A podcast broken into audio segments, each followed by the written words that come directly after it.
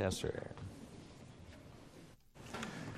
You can turn in your Bibles to the book of John. We're taking a break in the Gospel of Mark and going over to the fourth Gospel, the Gospel of John.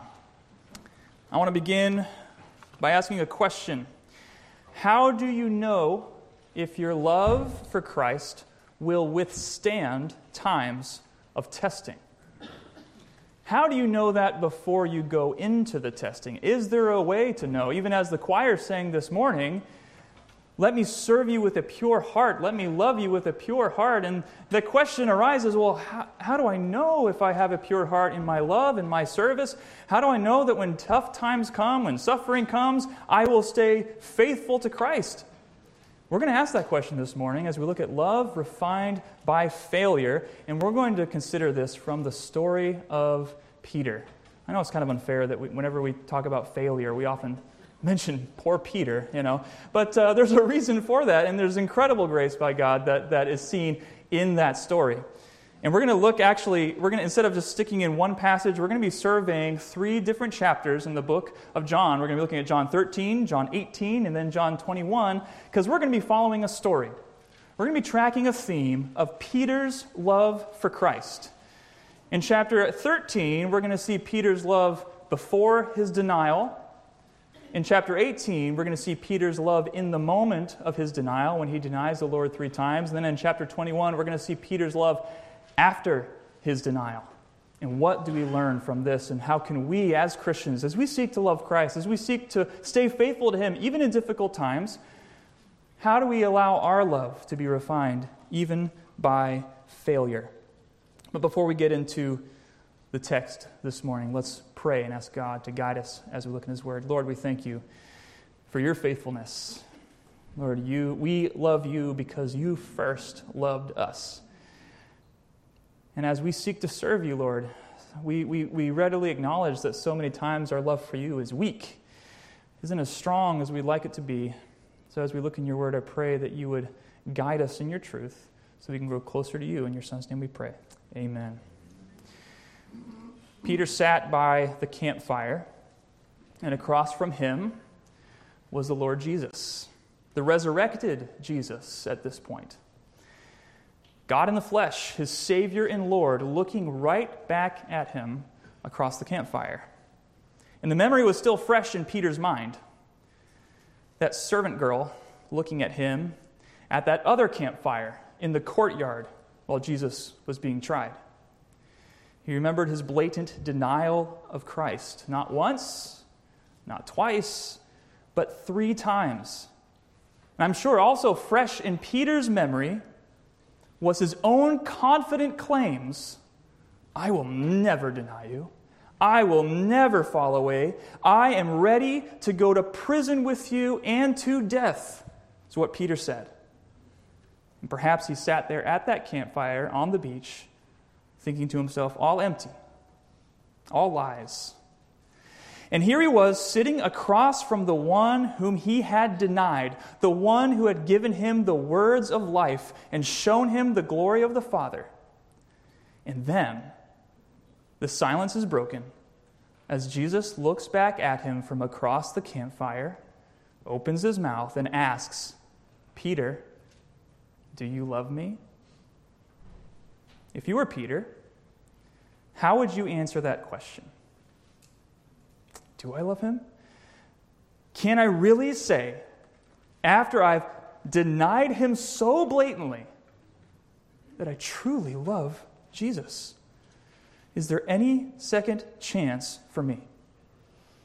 If you're a believer in Jesus Christ today, I know you love him, like Peter did.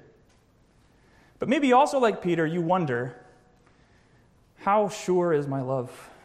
How deep is my love? Will it withstand times of testing?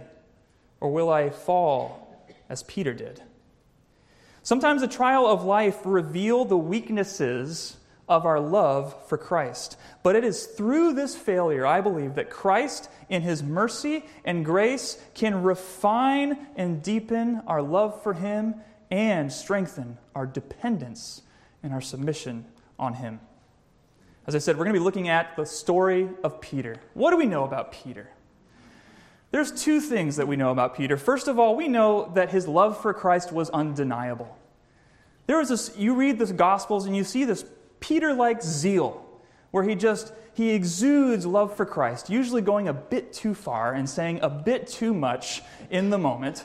And that leads us to the second thing we know about Peter. We knew that he loved Christ, but we also know that Peter didn't think things through all the way.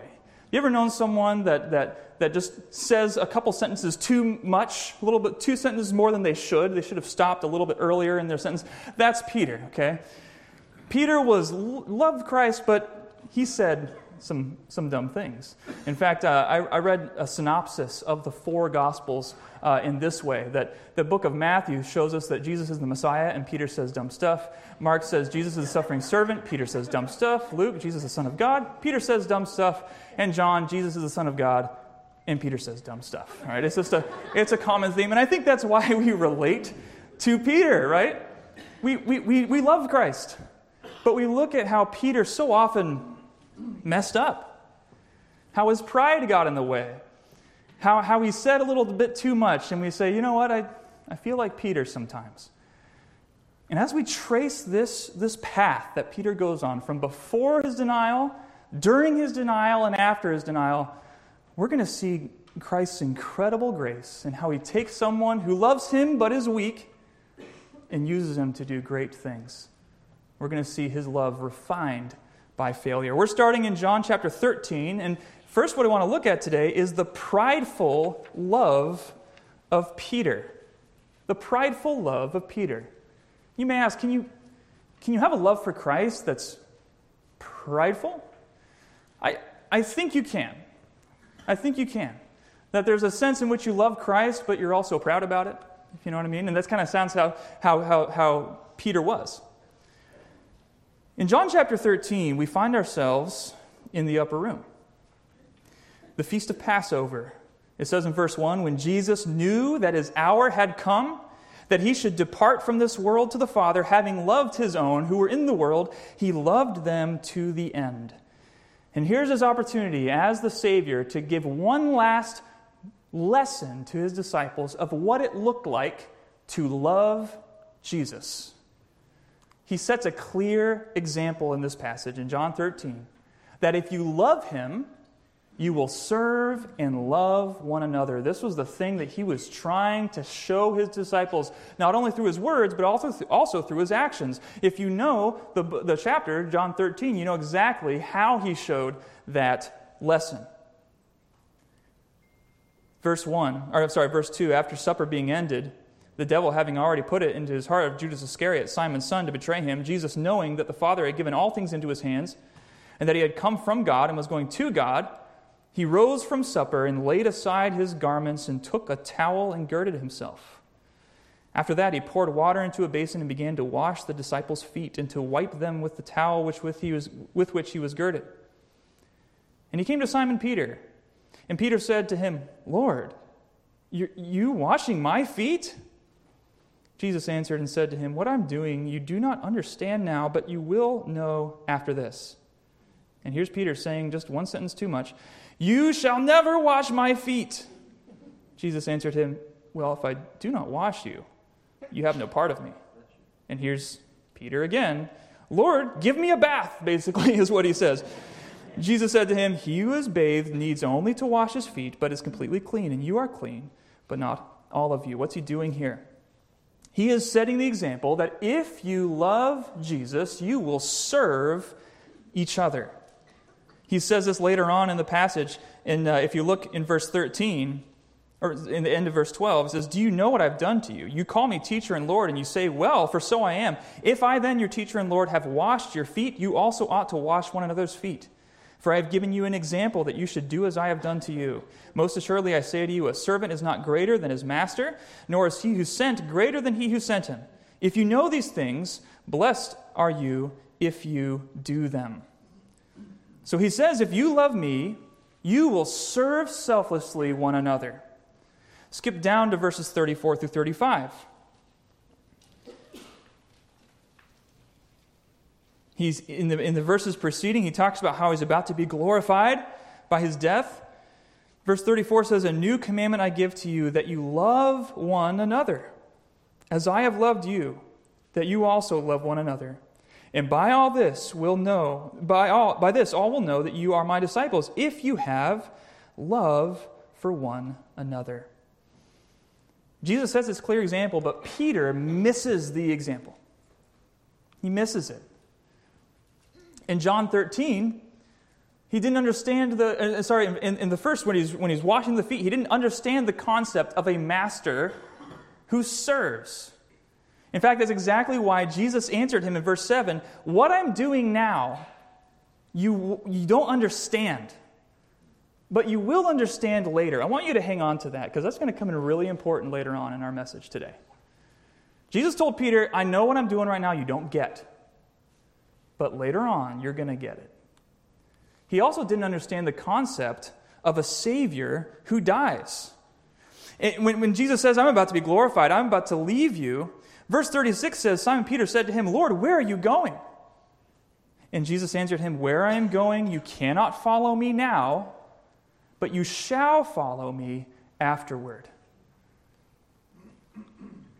He sets himself up as a savior, master who serves. He sets himself up as a savior who dies. And in both cases, Peter's like, What? And Jesus says, I know you don't get it. I know you don't get it, but you will later. And in a sense, I think he was telling Peter, Peter, for a guy like you, you're going to have to learn the hard way. And then you'll understand and follow me. You love me, but you're missing something. What's he missing? I think he's missing a humble submission to the will and the plan of Christ. And once you're humbled, then you'll follow me. Jesus knew that Peter loved him. But he also knew that while he loved Jesus, he had a prideful love. Peter's love was not characterized by humble submission to Christ, but in many times self confidence in his own devotion. Do you love Jesus? Well, is it a prideful love or a submissive love? Well, how can you tell? That's an important question to ask. Do I have a prideful love like Peter? Well, let me ask three questions. From the life of Peter, how he expressed his love to see whether or not do I have a prideful love, a, a love that is, that is grounded in my own self confidence, my own ability to stay faithful to Christ.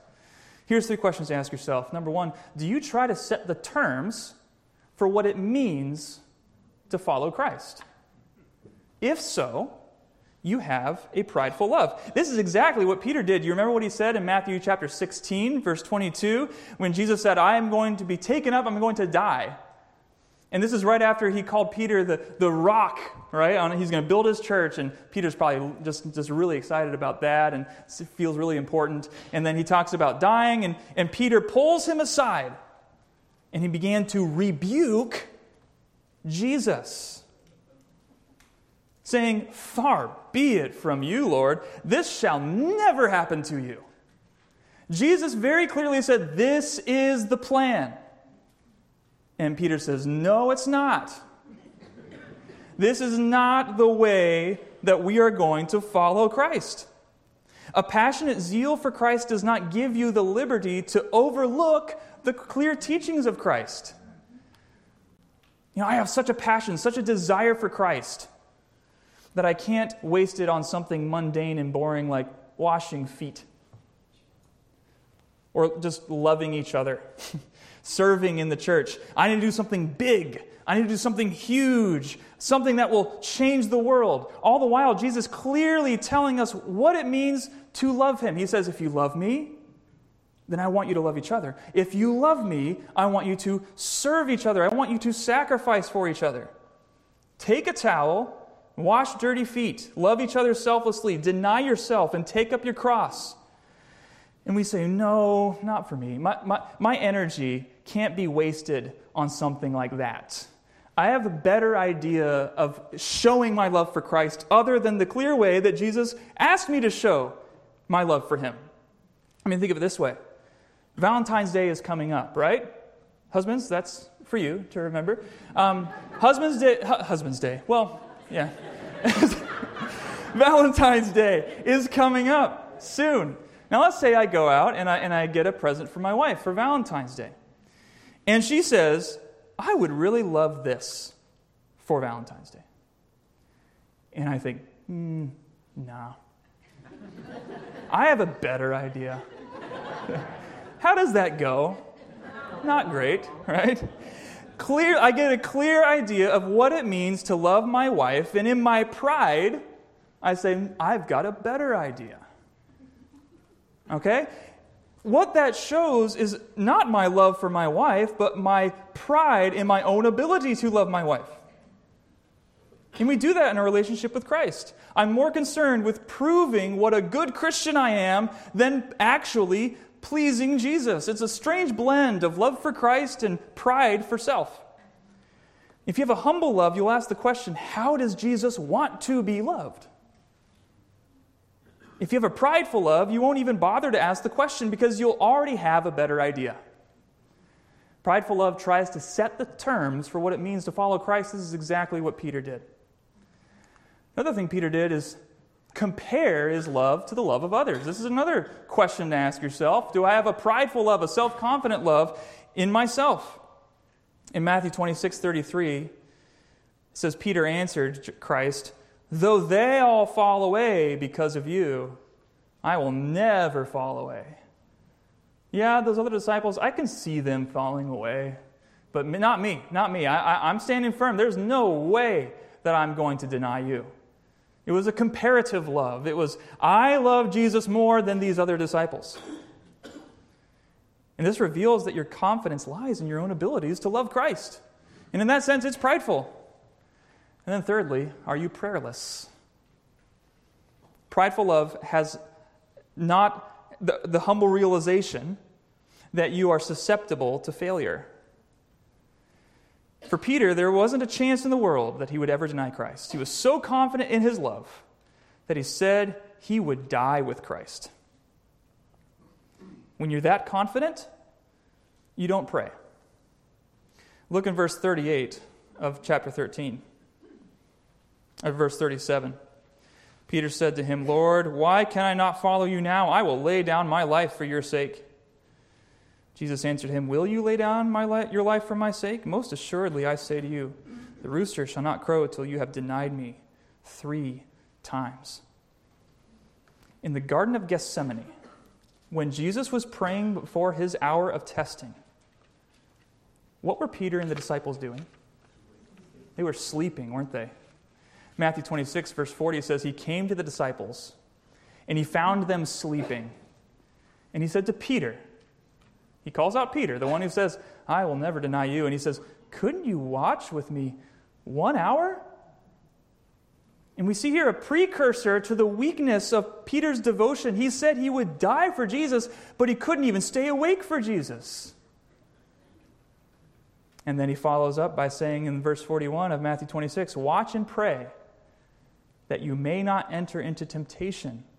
The spirit indeed is willing, but the flesh is weak.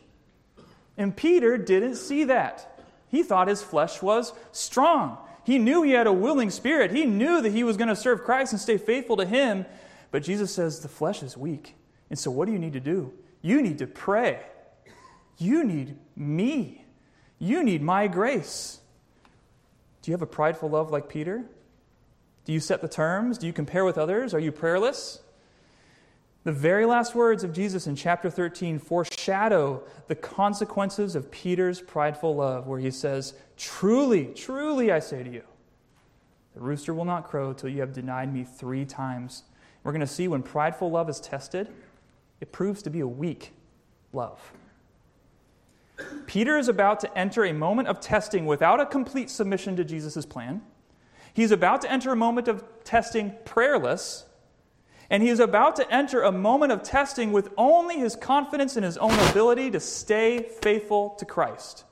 He had a very willing spirit, but he had a very weak flesh.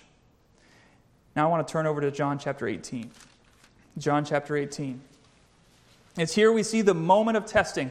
Jesus is entering his hour of testing in the power of the Spirit and in submission to the Father.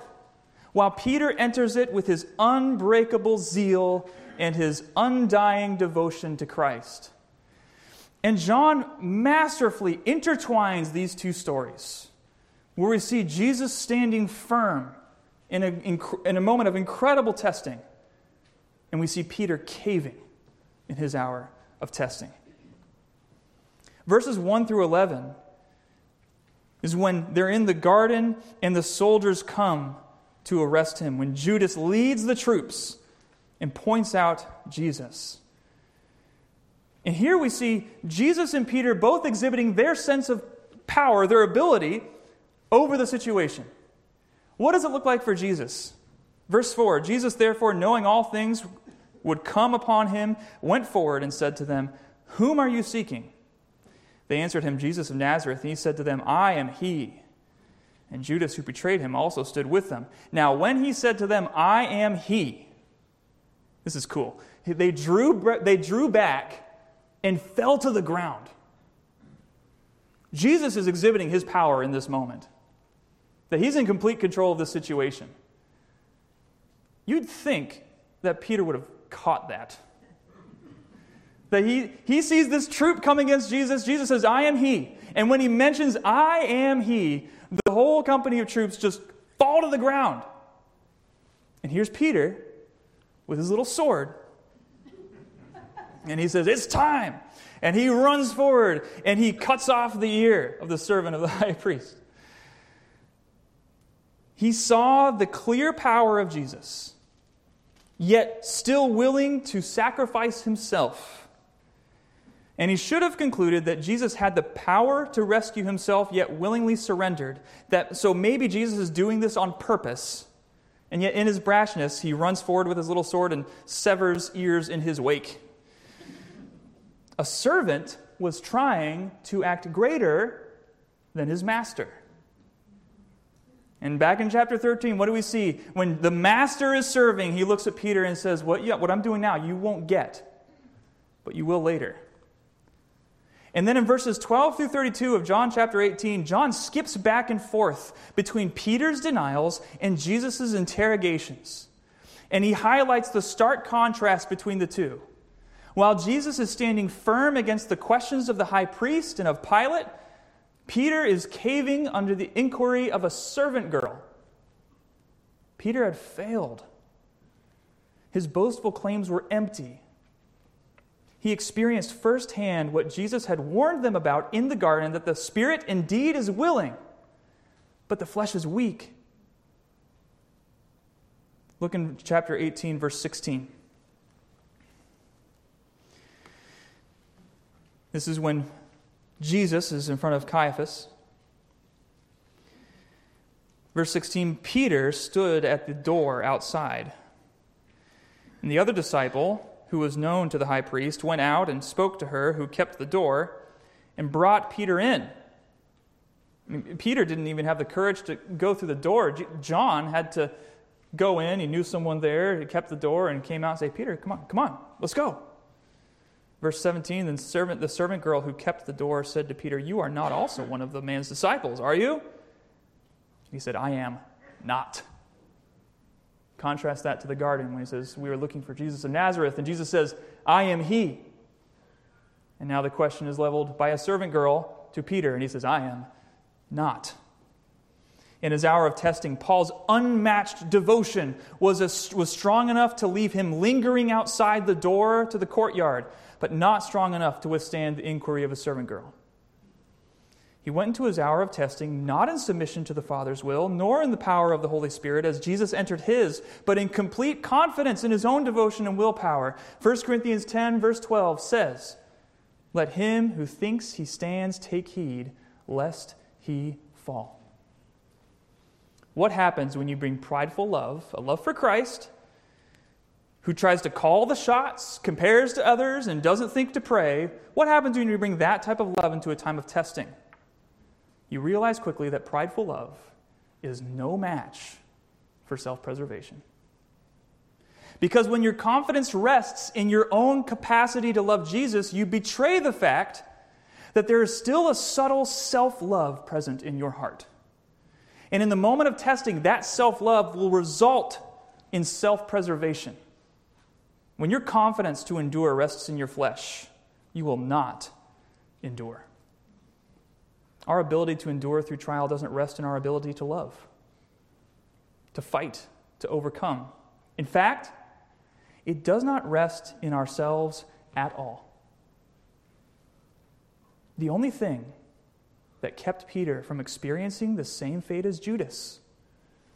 Judas betrayed Christ, and it resulted in him going out and hanging himself. What kept Peter from that same fate? I believe the only thing that kept Peter from that same fate was not his ability to love, but it was the intercession of Christ on his behalf. Look in uh, Luke, Luke chapter 22, verse 31 through 32. Right after he prophesies Peter's denial, Jesus tells him this word Simon, Simon, behold, Satan demanded to have you, that he may sift you like wheat. But I have prayed for you, that your faith may not fail. And when you have turned again, strengthen your brothers. Harkening right back to the example he set in John 13 serving and loving your brothers. Once you've come back, Peter, then do what I called you to do. It was only the intercession of Christ that kept Peter from a horrible end. Our love is so weak, but Christ's love for us is so strong. The ability to endure in trial is not us saying, I will never deny Christ. It's knowing that Christ says, I will never deny you. The ability to endure in trial is not our ability to say, I will die for Christ. It comes from remembering that Christ died for me. Peter realized that he could not rely on his love for Christ, he had to rely on Christ's love for him. He failed in his moment of testing. So, what do we do? How do we know? How do we allow our love to be refined by failure? How do we move forward from here? How does, how does Peter move forward from here? And finally, I want us to look at, the, at Peter's submitted love. Turn over to John chapter 21.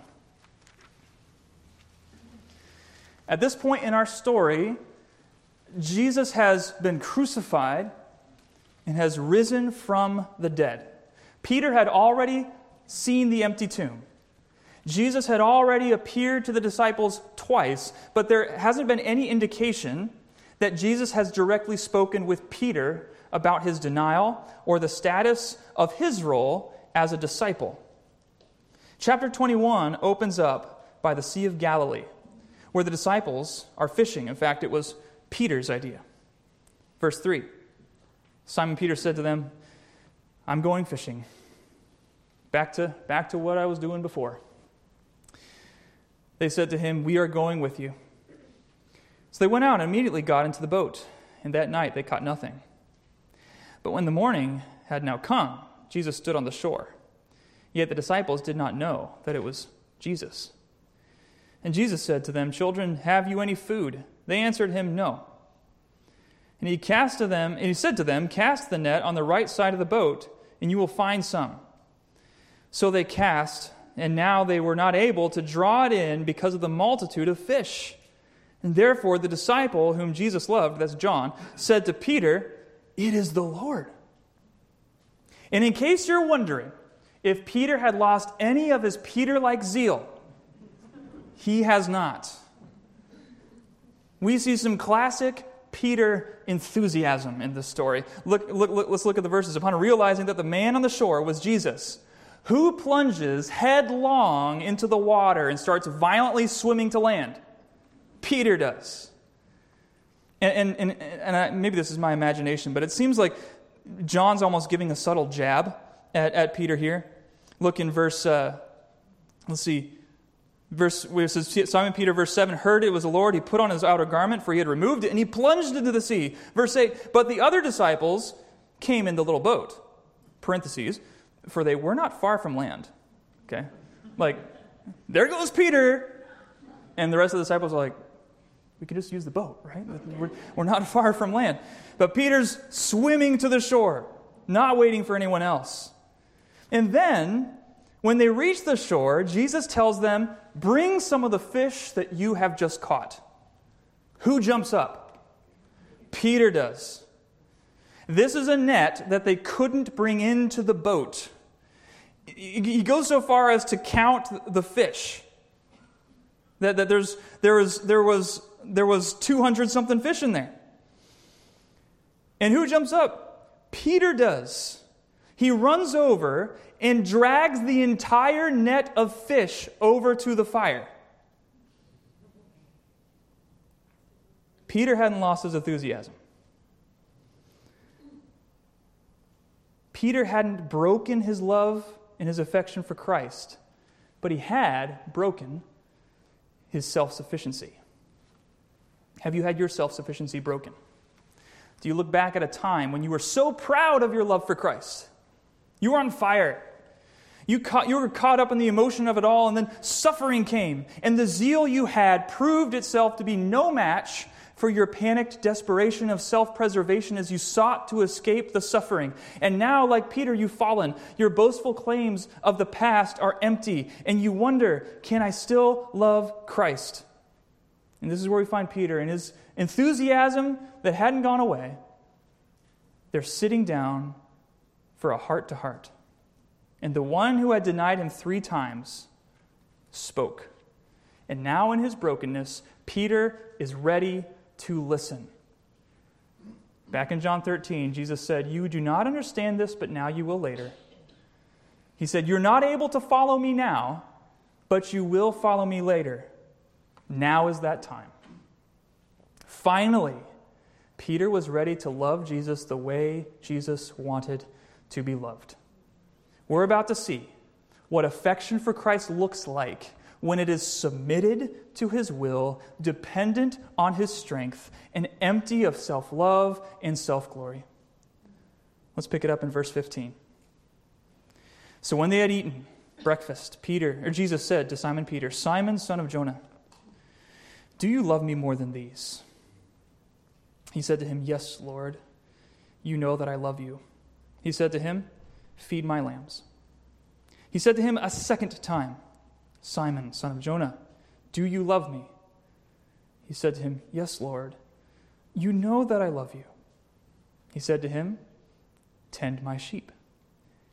He said to him the third time, Simon, son of Jonah, do you love me? Peter was grieved because he said to him the third time, Do you love me?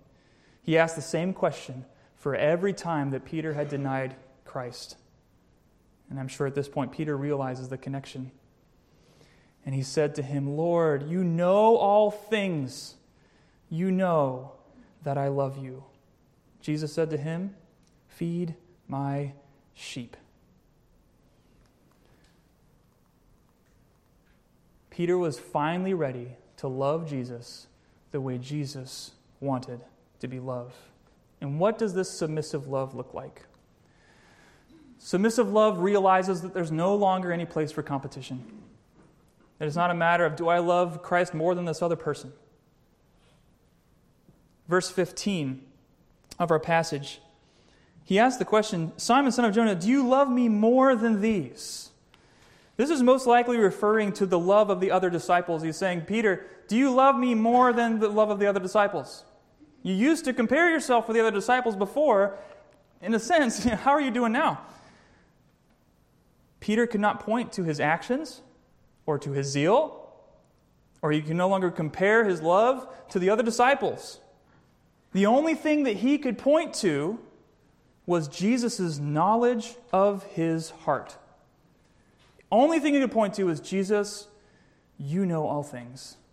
You know that I, that I love you. That was the only thing that he could give as evidence. Submissive love doesn't measure itself against the love of others. There's no place for competition anymore. There's, there's, there's no place for competition when, in, in time, terms of service, and there's no place for competition in terms of sacrifice. Because not only does Jesus tell him how he wants to be loved, he also then tells Peter, This is how I want you to sacrifice for me. Look in verse 18. Most assuredly, I say to you, when you were younger, You girded yourself and walked where you wished. But when you are old, you will stretch out your hands, and another will gird you and carry you where you do not wish. This he spoke, signifying by what death he would glorify God. And when he had spoken this, he said to him, Follow me. After Jesus described the manner of death by which Peter would glorify God, what was Peter's first response? This is really interesting. Jesus says, Follow me. I think in, both in terms of follow me in death, but it seems as if they get up and go on a walk because verse 22, verse 20 says, Then Peter, turning around, saw the disciple whom Jesus loved following. So at this point, it seems like they've gotten up from the campfire. They're walking down the beach, and Jesus has just told him, This is how you're going to die for me. And what does Peter do? He looks back and sees John. The competition between the two is still going strong. And he says, Lord, um, what about that one? Verse 21 Lord, what about this man? Jesus said to him, If I will that he remain till I come, what is that to you? You follow me. He was reminding Peter again stop comparing. I have a plan for each one of you. And your plan is different from someone else's plan. And don't look at the plan that I have for you and say, well, why don't they have to sacrifice like I do? What is that to you? Stop comparing. Submit to the plan of Christ. If God chooses to spare one and take another, what is that to you? Submissively follow Jesus, no matter where it leads and no matter what anybody else does.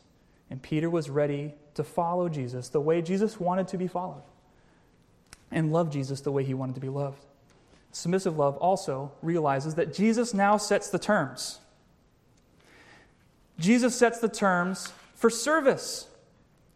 He said three times, If you love me, feed my sheep. If Jesus were to set the, or Peter were to set the terms for what his ministry looked like, what would it be? If you said, Peter, choose your path. Right, you remember, anyone remember choose your own adventure books growing up? No one? Okay, just me. I see a couple nods. All right, we'll talk later. Um, but it's the idea of choosing, you know, can you choose your own path? If, if Peter chose his own path, what do you think Peter's idea of service would look like? Maybe being Jesus' right hand man, holding authority and power, leading the Lord's army forward into battle, something awesome. Surely not as something as boring as feeding sheep. Isn't, it's not a good fit for a firebrand like Peter. But that's what Jesus wanted. The example of Jesus' love and service we saw in John 13. The example that Peter didn't understand at the time now made sense to Peter. This is the highest calling. This is the most noble profession to feed and love his people, sacrificially serving them. And Peter was to put all of his Peter like energy into feeding lambs. And as it turned out, Jesus was going to use Peter to change the world. But he was going to do it through the mundane, boring life of serving and loving the flock. Jesus sets the terms for our service. And he says, If you love me, do what you're going to do? You're going to love each other. You're going to feed the sheep. You're going to serve the church. Jesus loves his church, and he looks to us and says, If you really want to show your love to me, serve your brother and sister. Love them like I loved you. Show hospitality. Wash feet. We don't get to set the terms on our service for Christ. We don't have the, the liberty to read his commands for us to love and serve the body and say, That's nice and all, but there are bigger things for me. So many Christians dream of doing some grand, noble work for Christ, proving their love for Jesus by changing the world, and they overlook the church while doing it. If you find that your love for Jesus is not directed toward loving his church, then you have not submitted your love for Christ to Christ. You have a prideful love. Jesus said three times, If you love me, feed my sheep. And submissive love sets the terms, lets Jesus set the terms for sacrifice. Jesus decided how Peter was going to die for him. Again, if Peter were to set the terms for how he was going to die for Jesus, how do you think that would go? What kind of death would that be? Standing firm against the heretic horde, going out with guns blazing, severing ears left and right, fighting for Christ to the end, or perhaps being taken up in a cloud of glory by a heavenly chariot. But Jesus' plan for Peter's martyrdom is humiliating. It's un Peter like. Verses 18 and 19 Truly, truly, I say to you, when you were young, you used to dress yourself and walk wherever you wanted. But when you are old, you will stretch out your hands, and another will dress you and carry you where you do not want to go. And he said this to show by what kind of death he was to glorify God. He said, Peter, this is my plan for you. You're going to glorify me in death, and you'll be powerless, you'll be weak, you'll be vulnerable. To the human eyes, the vibrant, strong Peter will fizzle out in weakness and defeat. It won't be impressive, it won't be glorious.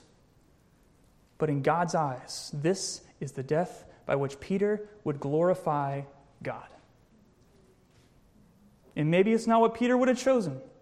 But now, in his brokenness, when he realized it's not in my ability to love Christ, Christ did all for me. Christ died for me. Christ lives for me. I will serve him and sacrifice to him however he wishes. Think about Jesus in the Garden of Gethsemane. When he was facing his death, what did he say? He said, Lord, Father, if it be your will, let this cup pass from me. Nevertheless, not what I will, but what you will. Submissive love doesn't set the terms for service, doesn't set the terms for sacrifice. Prideful love would push back against such a thing. Jesus knows which path will most glorify him in your life. And it's very rarely the one that we would have picked out for ourselves.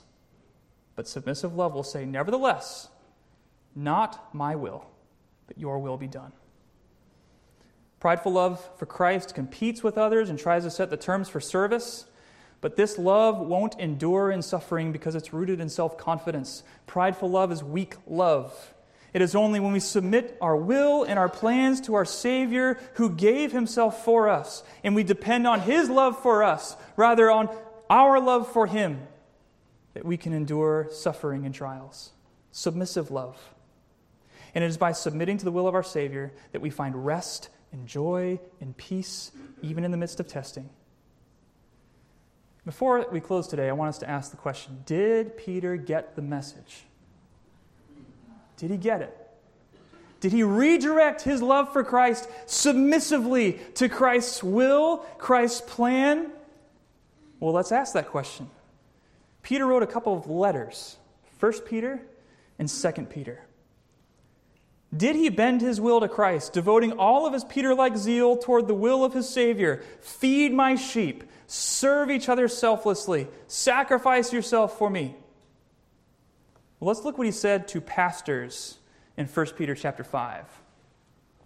So I exhort the elders among you as fellow elder and a witness of the sufferings of Christ, as well as a partaker in the glory which is to be revealed, shepherd the flock of God that is among you, exercising oversight, not under compulsion, but willingly, as God would have you, not for shameful gain, but eagerly, not domineering over those in your charge but being examples to the flock.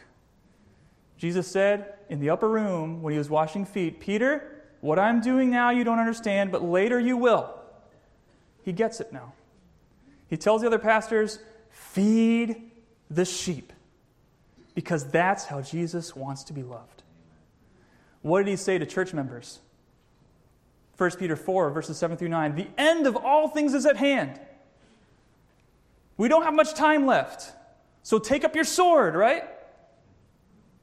Be self controlled, sober minded for the sake of your prayers, and above all, keep loving one another earnestly. Since love covers a multitude of sins, show hospitality to one another without grumbling. As each has received a gift, use it to serve as God's steward, as stewards of God's varied grace. The old Peter if he were to say, The end of all things is at hand, so let's do this, what would have things, what kind of things would be in that instruction? Take up the sword, fight, right?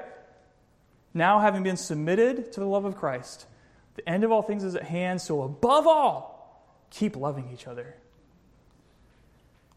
And then look in 2 Peter chapter 1, verses 12 through 15. Therefore, I intend always to remind you of these qualities, though you now know them and are established in the truth that you have.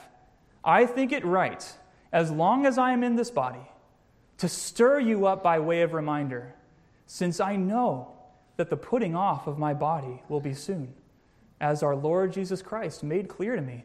Direct connection to John 21, where Jesus clearly tells him, This is the death that you're going to glorify me. And right here in 2 Peter, he says, The Lord made clear that the putting off of my body will be soon.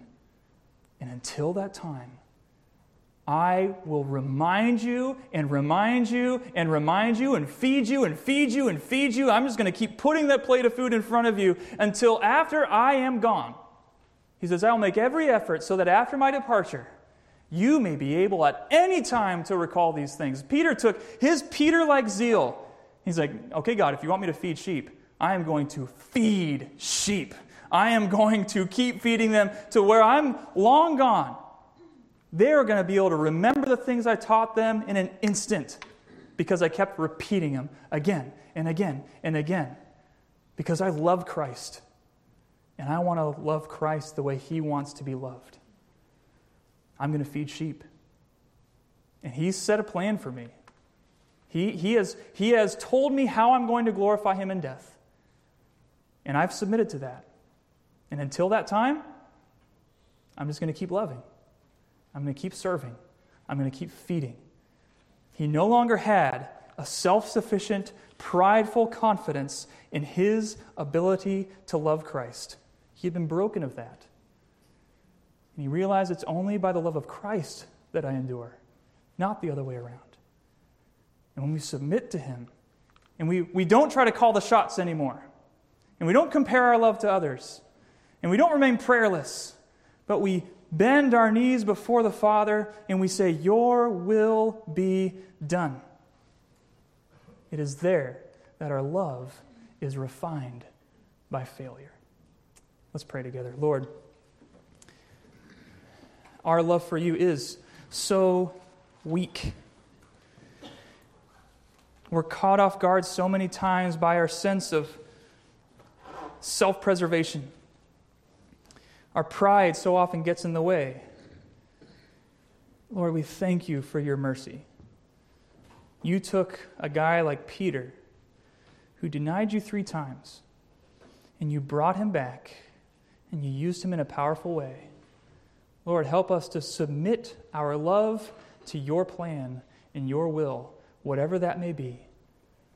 Guard us from comparing our path to others. Guard us from trying to set the terms for our service. Keep us devoted to you in prayer. Our flesh is weak. We need your help. Lord, we thank you that despite our weakness, you are strong.